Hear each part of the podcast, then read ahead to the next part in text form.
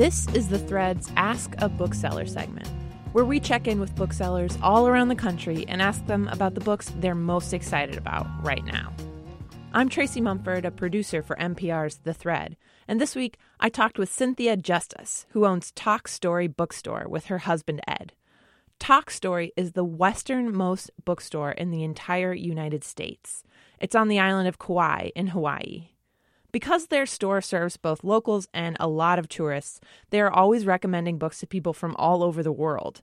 And there's one fiction book that Cynthia has been recommending for almost a decade. It's that good. It's The Shadow of the Wind by Carlos Ruiz Zafon.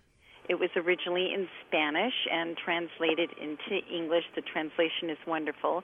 He's a current writer, but this one is um, uh, takes place in Barcelona, 1945, and without any spoilers, the book basically starts out that the uh, a young man comes of age, and as a gift, his father takes him to this vast underground library.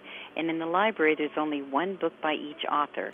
So after many, many hours, the young man picks his book. And when he gets home and he's reading the book, within the first couple of pages, he must find another book by the same author, and that's where the tale begins. It's a great book for both men and women. The writing is phenomenal. It has everything a good author should have in a novel. A bit of adventure, has a bit of mystery, has the tiniest bit of uh, romantic interest in it, and um, you go on a journey. That was Cynthia Justus of the Talk Story Bookstore in Kauai, Hawaii, recommending The Shadow of the Wind by Carlos Ruiz Zafon. For more about this book and other great reads, head to mprnews.org slash thread.